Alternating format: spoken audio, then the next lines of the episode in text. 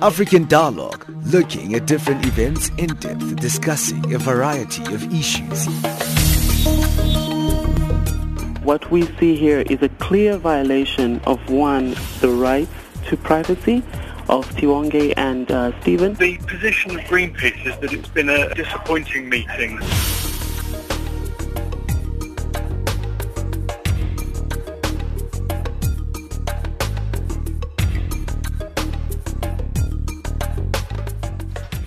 Well, good morning. Thank you for joining us right here on uh, Channel Africa, giving you the African perspective. I'm sure you're like, who's this voice? Yes, I'm back after a long while, uh, taking a little bit of a break. Thank you to uh, Asanda Matsaunyan, who did a fantastic show when I was away and uh, really did a great job standing in for me. Thank you for joining us here on the frequency 9625 kilohertz on the 31 meter band to Southern Africa.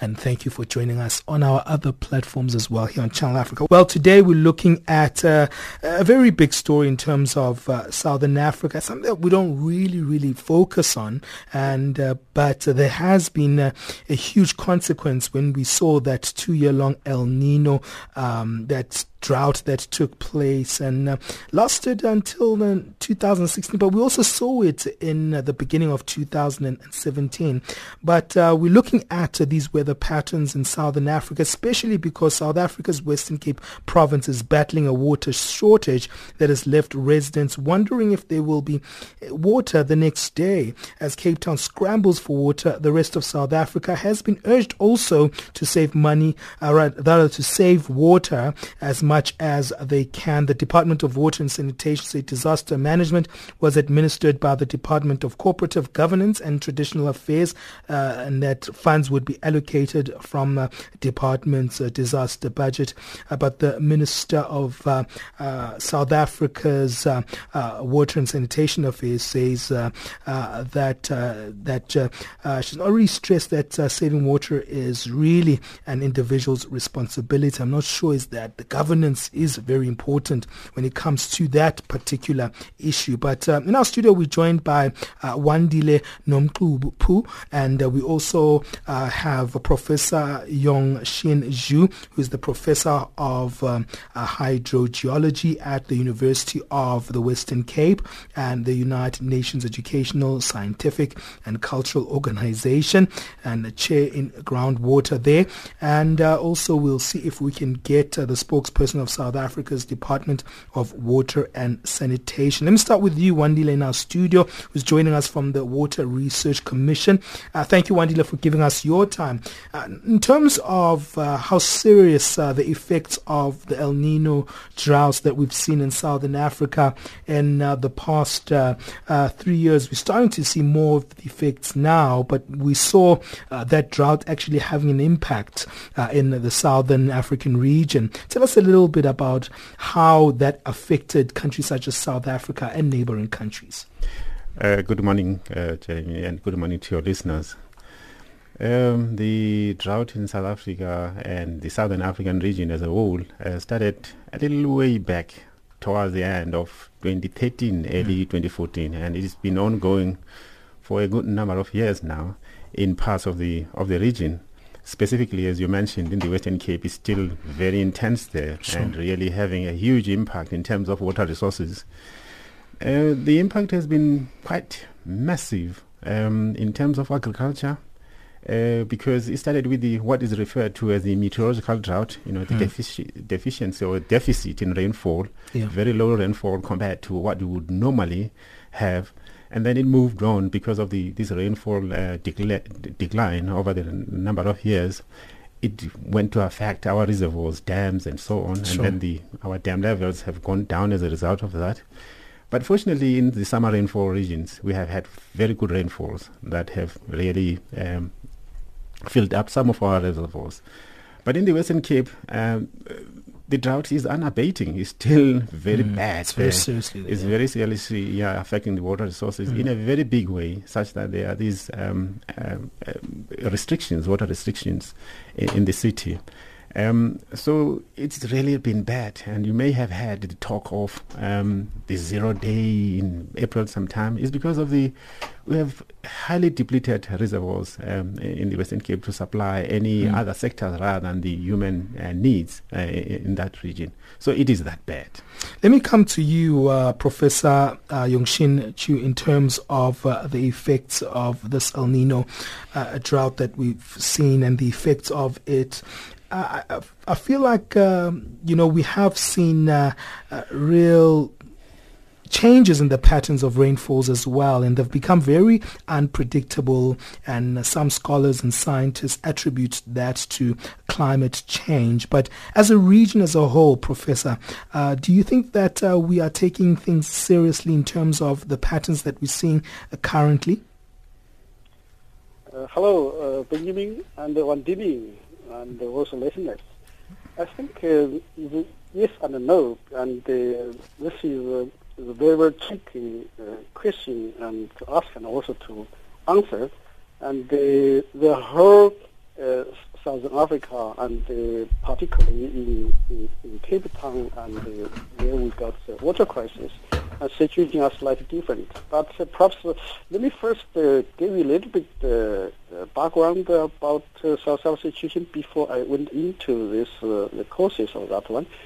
And the average rainfall in South Africa is about 500 millimeter per year, and this is very much less than the worldwide average rainfall of 860 millimeter per year. And in addition, the water in South Africa is unevenly and equally distributed because the rain is seasonal and in some regions it is raining a lot more than in others. The clouds could get stuck in the eastern uh, Cape mountain range, resulting in much, much less rainfall than in the western regions. So, and technically, mm. and South Africa is really sort of the water scarcity. So that's why you may heard that uh, South Africa is really ranked uh, among the top four, 40 driest countries. That's mm. why we really got a problem here. Now, you come to actually the question you're asking is really the causes uh, of root causes uh, of this uh, the water shortage or water crisis. Let me talk about uh, perhaps specifically in Cape Town. The actually, the expected rainfall in Cape Town city just didn't come to our catchment. And they did, did arrive, and they, we scattered raindrops uh, more erratically. And very often we miss the catchment uh, completely. So that's why we still we failed to uh, to get those rainfall. But major reason is that we fail to understand the carbon dioxide mm. the carbon cycle completely, mm. especially the carbon source and the carbon sink, because there is we could still couldn't get number crunch get what what sort of carbon missing there, and therefore and uh, so this balance is not it's not properly understood at mm. global scale, which means that uh, distribution of carbon dioxide in atmosphere through its pressure and mm. temperature would disrupt the weather patterns, mm. hence causing the hydrological variability. For example, that's why it comes to our case that uh, what Billy just mentioned about uh, three years consecutive drought, and actually we the uh, can, uh, the scientists failed to predict this uh, the three years consecutive drought, especially and the, the, last year, and we just couldn't get it. It's very hard. It's very hard, and uh, so we couldn't get a sweep of cold fronts that used to be in Cape Town mm. and for a couple of nice days and which can drop the annual rainfall very nicely. Well, so let me... That's really scientific mm. part of it. Mm. Yes. Let, let, me bring it back to you, Wandile, in terms of what the professor is highlighting there, in terms of the unpredictability of those weather patterns, especially in the region. I know also in in places uh, in southern Africa, when you look at countries such as southern Angola, some parts of uh, Botswana, Namibia, and other countries that we can mention, even in the 2017 year, we saw lower rainfalls. Uh, than uh, than normally that we would experience in the region, and it's it seems very like what was highlighted by Professor uh, Xu, the fact that it's very difficult to to see the, the weather patterns in a more predictable manner. So, how do we respond in light of that? Uh, simplistically, uh, from the Water Research Commission side, we, we've been conducting research over the last couple of years to try and understand the drivers um, of, of drought, the drought occurrence. Mm. One of the first things that we have done, a study that is recently in the process of completion, was looking at characterizing drought from the 50s to the present mm. and to project. And why from that particular time? Well, first of all, we have noticed the frequency with which the droughts have been occurring over the last 20, 30 years or so. Mm. And we wanted to confirm that through some evidence, researched evidence on this happening to confirm that in the first place and then to try to see if we project into the future, if this is likely to happen going into the future. And that information is going to help us in terms of policy making and the operations that we have and then in the mitigation for, for these drought effects mm. and impacts.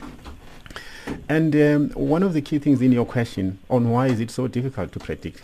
Firstly, uh, the drivers of drought is something that we have not known, uh, you know, we have not characterized that well. We wanted to understand why these droughts are occurring in the first place and what drives them. And we've been looking at the global circulation, this atmospheric circulation, the mm. sea surface temperatures, sure. uh, and so on, and to try and link with the offset or the onset of these droughts uh, in the country. So we're trying to understand that link and then the, its impact on, on, on, on, on our water resources and in, in agriculture and many other sectors. Um, one of the things that we have noticed that in these predictions, in these forecasts that we are doing uh, in the country, the Mediterranean regions, the winter rainfall regions, are very, very difficult to predict. Specifically, the Western Cape, as a case in point, it has been extremely difficult to really predict. I don't know whether this is as a result of the circulations which are slightly different compared to what is happening in the summer rainfall regions and so on. Mm. As you say, the southern Angola and, and then Namibia to some mm. extent, they mm. are being influenced by the what is happening in the Pacific Ocean. Sure. And the eastern side of the country is influenced by what is happening in the Indian Ocean. Mm. So, but our models, I think our models have been quite relatively okay in terms of predictions in the in the summer rainfall regions. But in mm. that winter rainfall region, specifically the Western Cape, it has been extremely difficult. Mm. Well, let me take a quick break and then we'll come back and uh, bring in uh, uh, the spokesperson of the Department of Water and Sanitation in South Africa, uh, Mr. Sputnik Ratau. Let's take a quick break and then we'll be back and, and just to really unpack more of uh, how to actually respond. What are the response mechanisms that we can utilize also to safeguard? Can we have uh, enough reservoirs of water in terms of making sure that we are more prepared in future because of these uh, unpredictabilities that we are seeing with weather patterns. Thank you for joining us right here on African Dialogue. Let's take a quick one. We'll be back after this.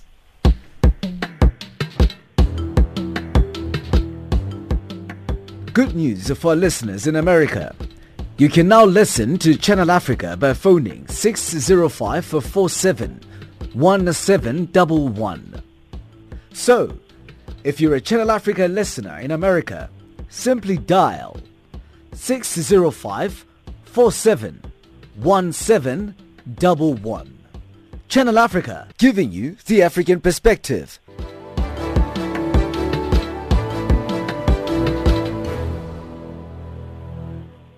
Yes, you are listening to Channel Africa, giving you the African perspective. We are South Africa's external service into sub-Saharan Africa. Uh, thank you for joining us on our various platforms on uh, our www.channelafrica.co.za website, also on DSTV on Channel 802 in South Africa and neighboring countries.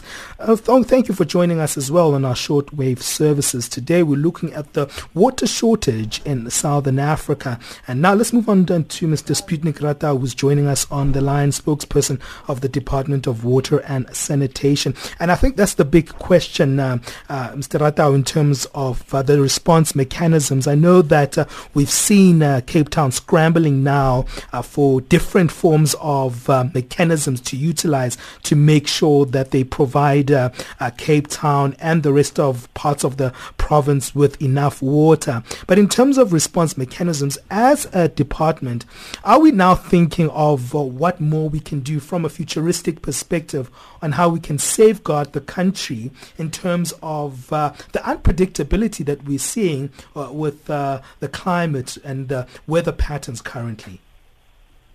Uh, good morning, and, and thanks for, for, for the time. I think um, um, you know it, it is it is quite quite important to actually uh, um, understand that as part of what we do on a normal day, on a normal basis, is that uh, looking forward to try and see what it is that we can be able to plan for.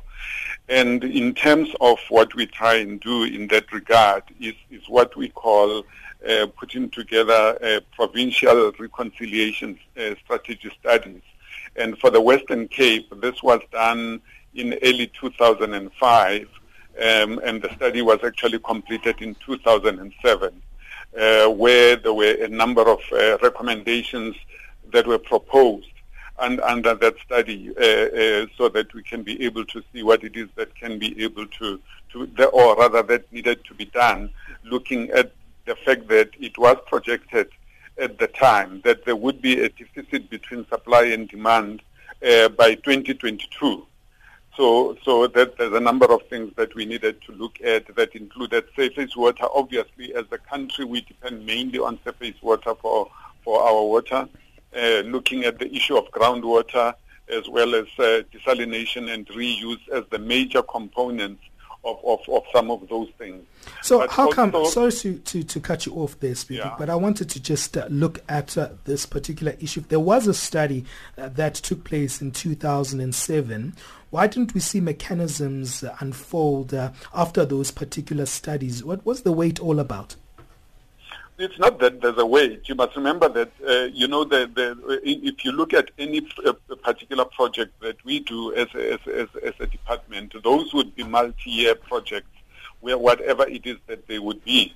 But be that as it may, there's a lot of work that is already underway, that is being done, that is working together with the provinces and as, as well as with the city particularly to, to be able to, to, to obviate, you know, or alleviate the, the, the difficulty of this. But you must remember that as South Africa depends mainly on surface water, that is dependent on the rainfall that we receive. And when you look at the Western Cape in particular, over the last three years or so, it has been receiving less and less rainfall over time. So you wouldn't be able to expect really that there would be sufficient recharge of the water sources in order to be able to make sure that uh, sufficient water is available to be able to look at some of the things that have also impacted upon uh, uh, water use, whether it be your, your, your population growth, whether it be your industrial uh, uh, uh, development, as well as agricultural and, and as well as domestic use.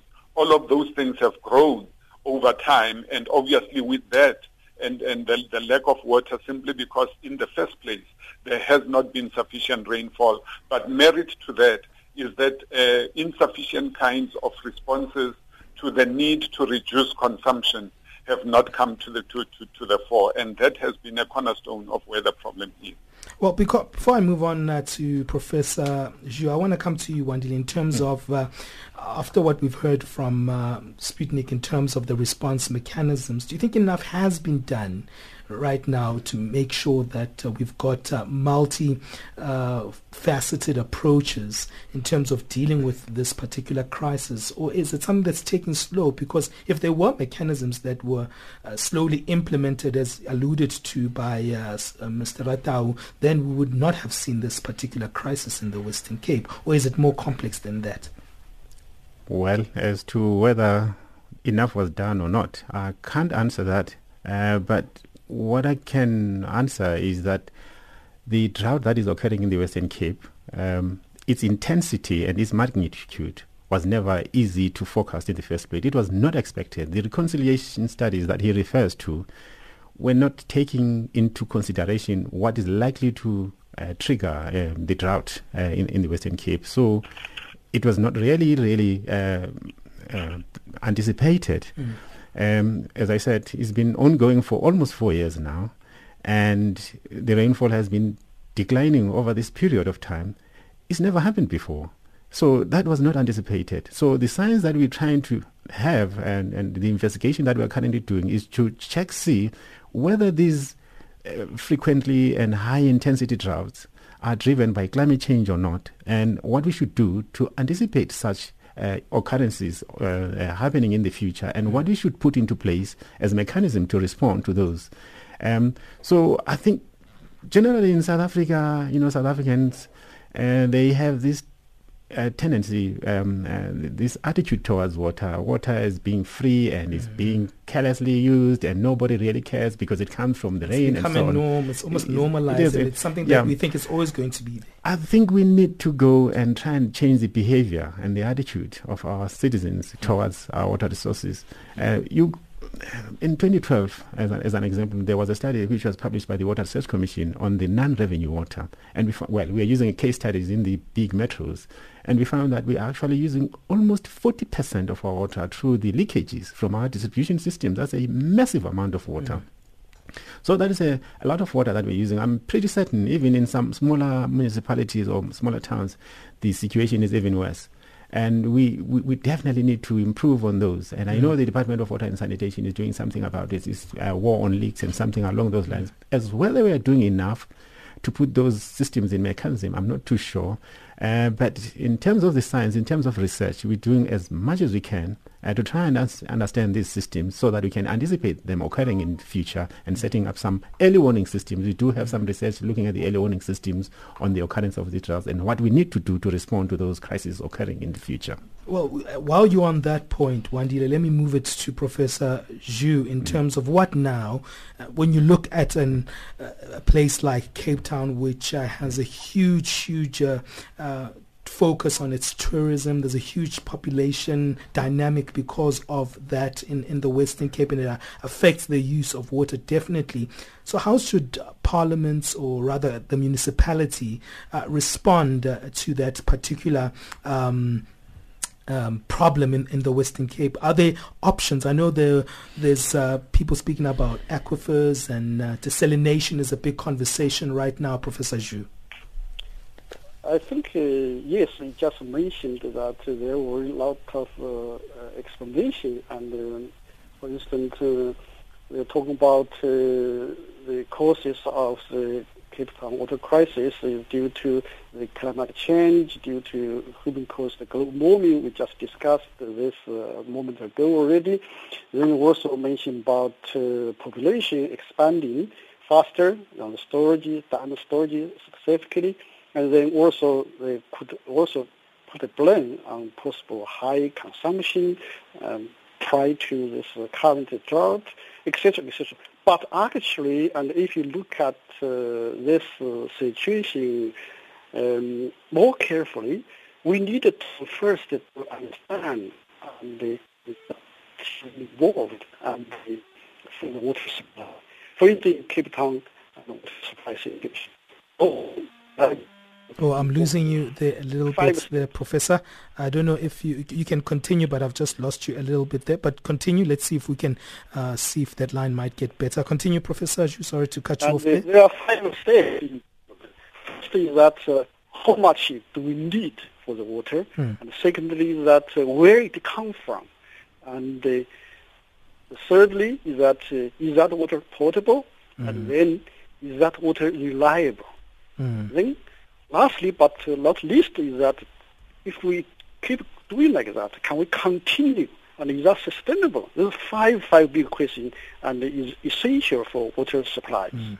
Now, if you look at the five questions and if you contextualize those five uh, steps in the Cape Town situation, then you realize that their number, the, the boil down to the three the aspect. One is that the resource perspective. Mm. Another one is user's perspective. Mm. And then you have the also the policy in enabling and the environment sure. that perspective. Sure. Now, one thing just nicely and point out already mm. in terms of user's perspective, sure. and we haven't done enough because and the, the, the people haven't changed attitude, mm. and we are even in this new political landscape already for so many years. The people still, you know, keep they what they are keep the doing what they are do, used to do, you know, Mm. and with appreciate the water and its value, especially against those kind of drought region and even water scarcity region.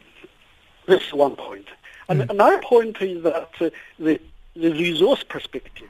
And in this resource perspective, we definitely we have we have made a mistake because the, for ages, for long time, Cape Town is almost 100% and rely on the surface water, the dams. If you hmm. look at the, the, the budget and six uh, major dams hmm. plus some other surface dams, they constitute about 99% of, of water water supply. And the hmm. groundwater only occupies, use occupies 1%.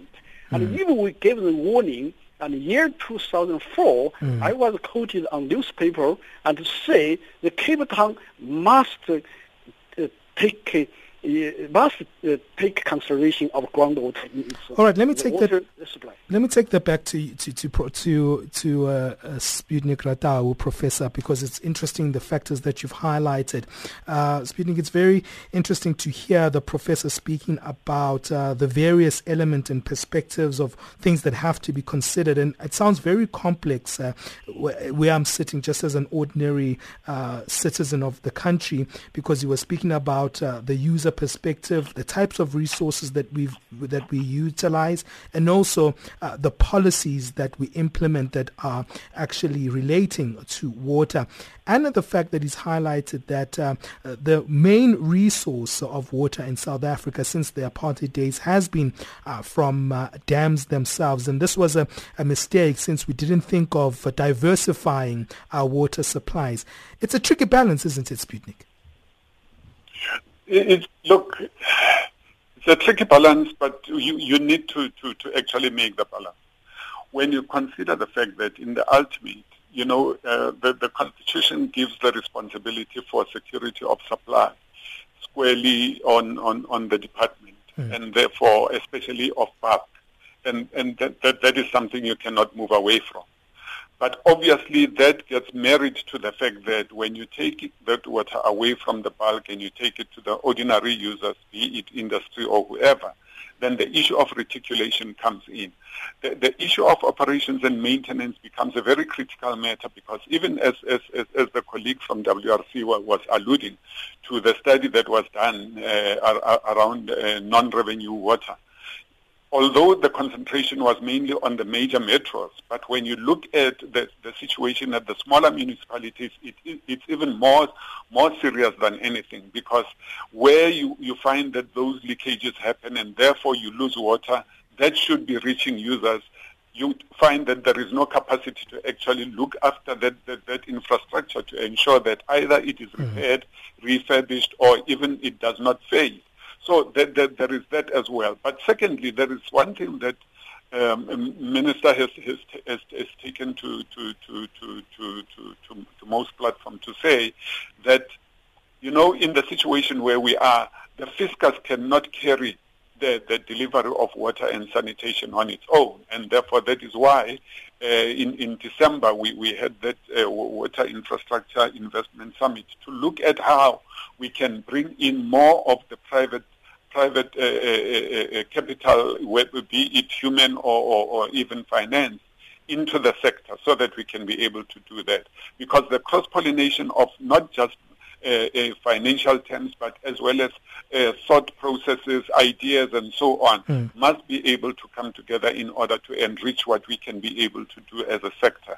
But in the ultimate, you know, we, we have to respect this resource. It is not a, an infinite resource. There are impacts of, of, of, of, of climate change. We are becoming more of a desert uh, from the west. And obviously, we, we are one of the most arid countries in, in the world. Some, so those are some of the realities we have to deal with. And therefore, whatever it is that we do, including the sharing of, of, of, of, of, of water courses together with our neighboring countries, all of that has got to speak to the security of supply of, of, of, of, of, of water for the people of this country. Well, I'm going to take a quick break and then we'll come back and then get the final sentiments from our guests. If you're just joining us in our studio, we have Wandile Nomquphu, rather, who is joining us from the Water Research Commission. And we've got Professor Yongxin Chu, Xu, who is the Professor of Hydrogeology at the University of the Western Cape and also is the Chair in Groundwater at the United Nations Education, Scientific and Cultural Organization, also known as UNESCO. Time right now is 38 minutes past 11 o'clock. Let me take a quick one, a quick break, and that's 11.38 Central African time. We'll be back after this. Channel Africa has good news for you. We have extended our reach.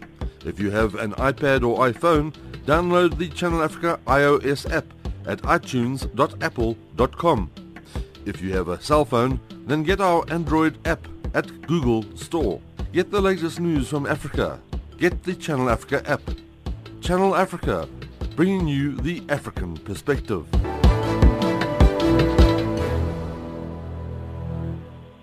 Thank you for joining us right here on Channel Africa, giving you the African perspective. That's what we're all about. Uh, we are SABC's external service into sub-Saharan Africa. Thank you for joining us on the frequency 9625 kilohertz on the 31 meter band to Southern Africa and also on DSTV. We're on channel 802 on the audio bouquet. Don't be, uh, don't forget rather to uh, listen to us as well on www.channelafrica.co.za.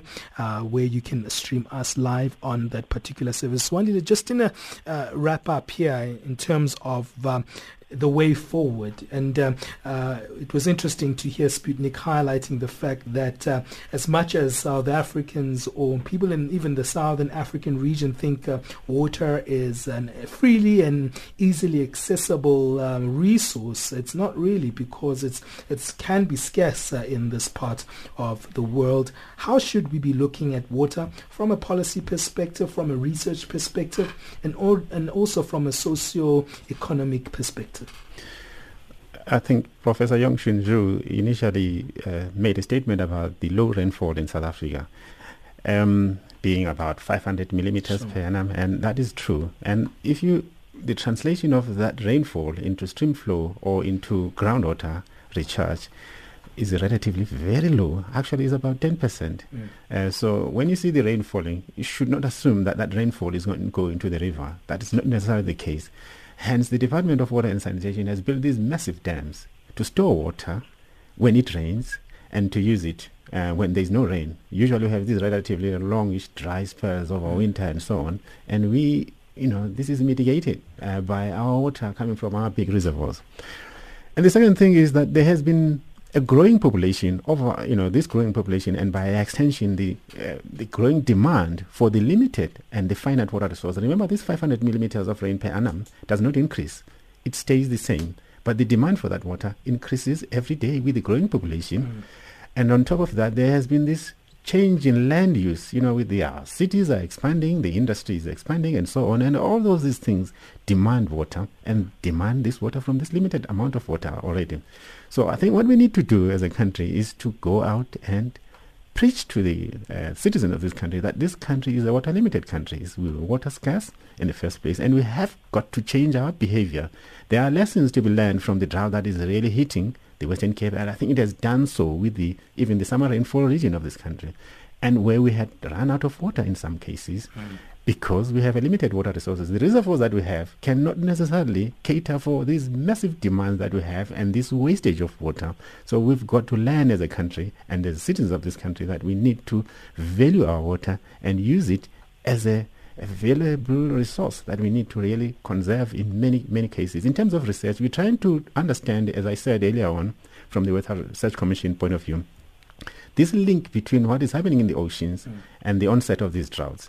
And from that perspective, we can inform policy, we can inform the operations on the potential onset of these droughts mm.